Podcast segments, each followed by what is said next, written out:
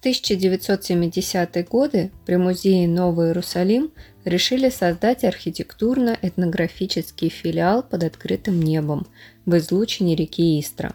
Однако из планировавшихся к установке 70 памятников деревянного зодчества Подмосковья смогли собрать на этой территории лишь три постройки.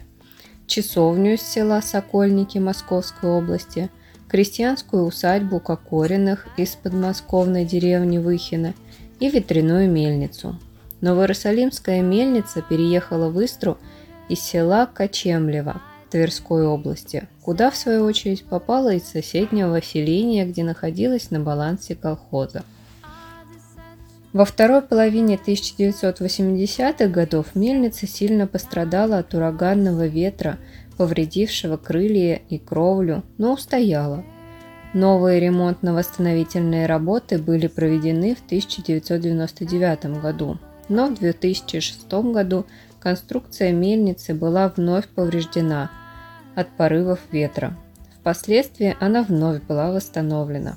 Сегодня Истринская мельница находится в нерабочем состоянии, ее механизмы требуют реставрации. После закрытия музея и передачи земли на баланс монастыря судьба мельницы вновь под вопросом. У туристов есть возможность полюбоваться мельницей и сделать фото снаружи.